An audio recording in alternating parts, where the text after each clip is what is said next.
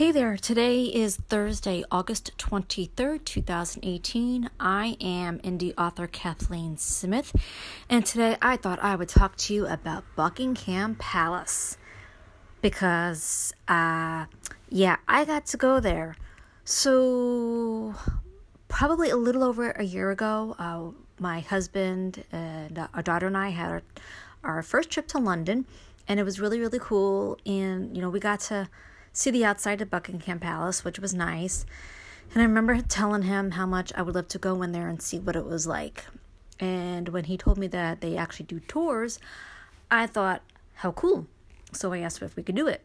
And then that's when I found out that you have to book months in advance, and uh, it's only a certain time of the year where this is allowed. So I figured, oh well, maybe some of the time. Well, guess what? This summer, was that some other time.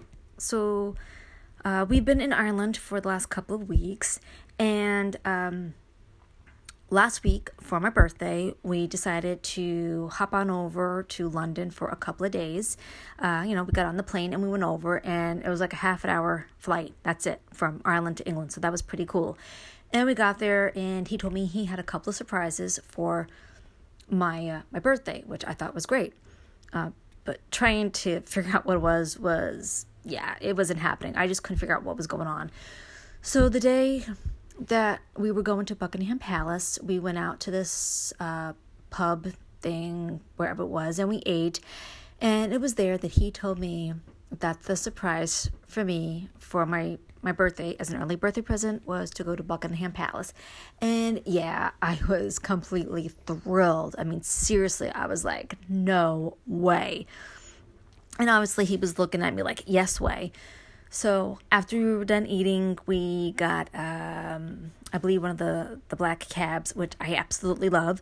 And he dropped us off where he needed to. And, you know, we waited in line and all that. And it was really, really cool.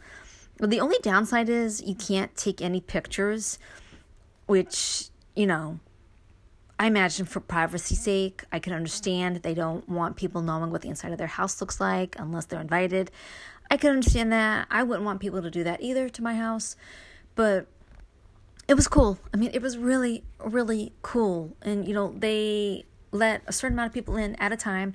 And yes, you do have to pay for the tickets. And no, I don't know how much it costs because, like I said, it was a surprise early birthday present. So if you want to know, you'll have to ask my husband. But anyway, it was really, really cool.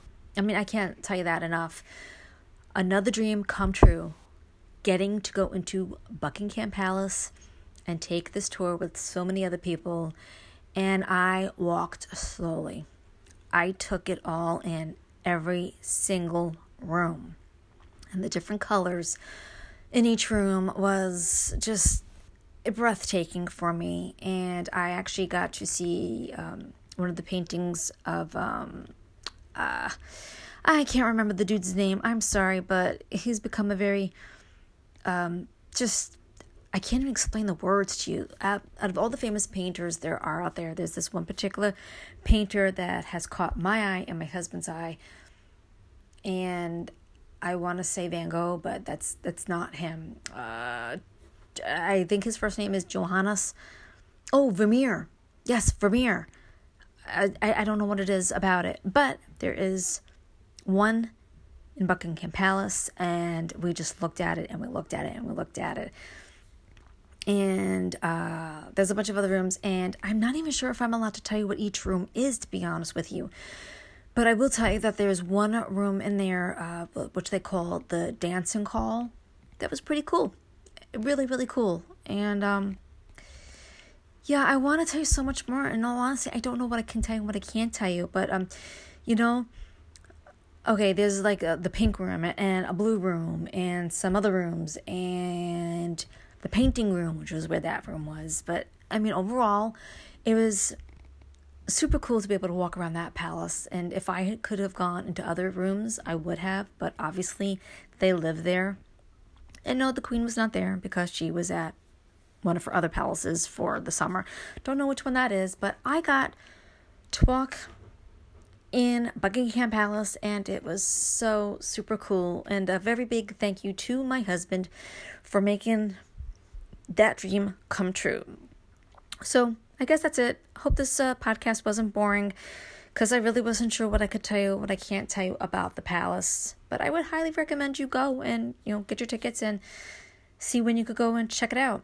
So that's it for me for today, uh, tonight, and there's some other stuff that I've got to go get done. So yep, I'm um on Twitter at srkbear. My blog is kathleensmith.org. My podcast is Kathleen's Corner. And until the next time, which I am not too sure when that is going to be because I tend to forget while I'm away. So that's it. Bye bye for now.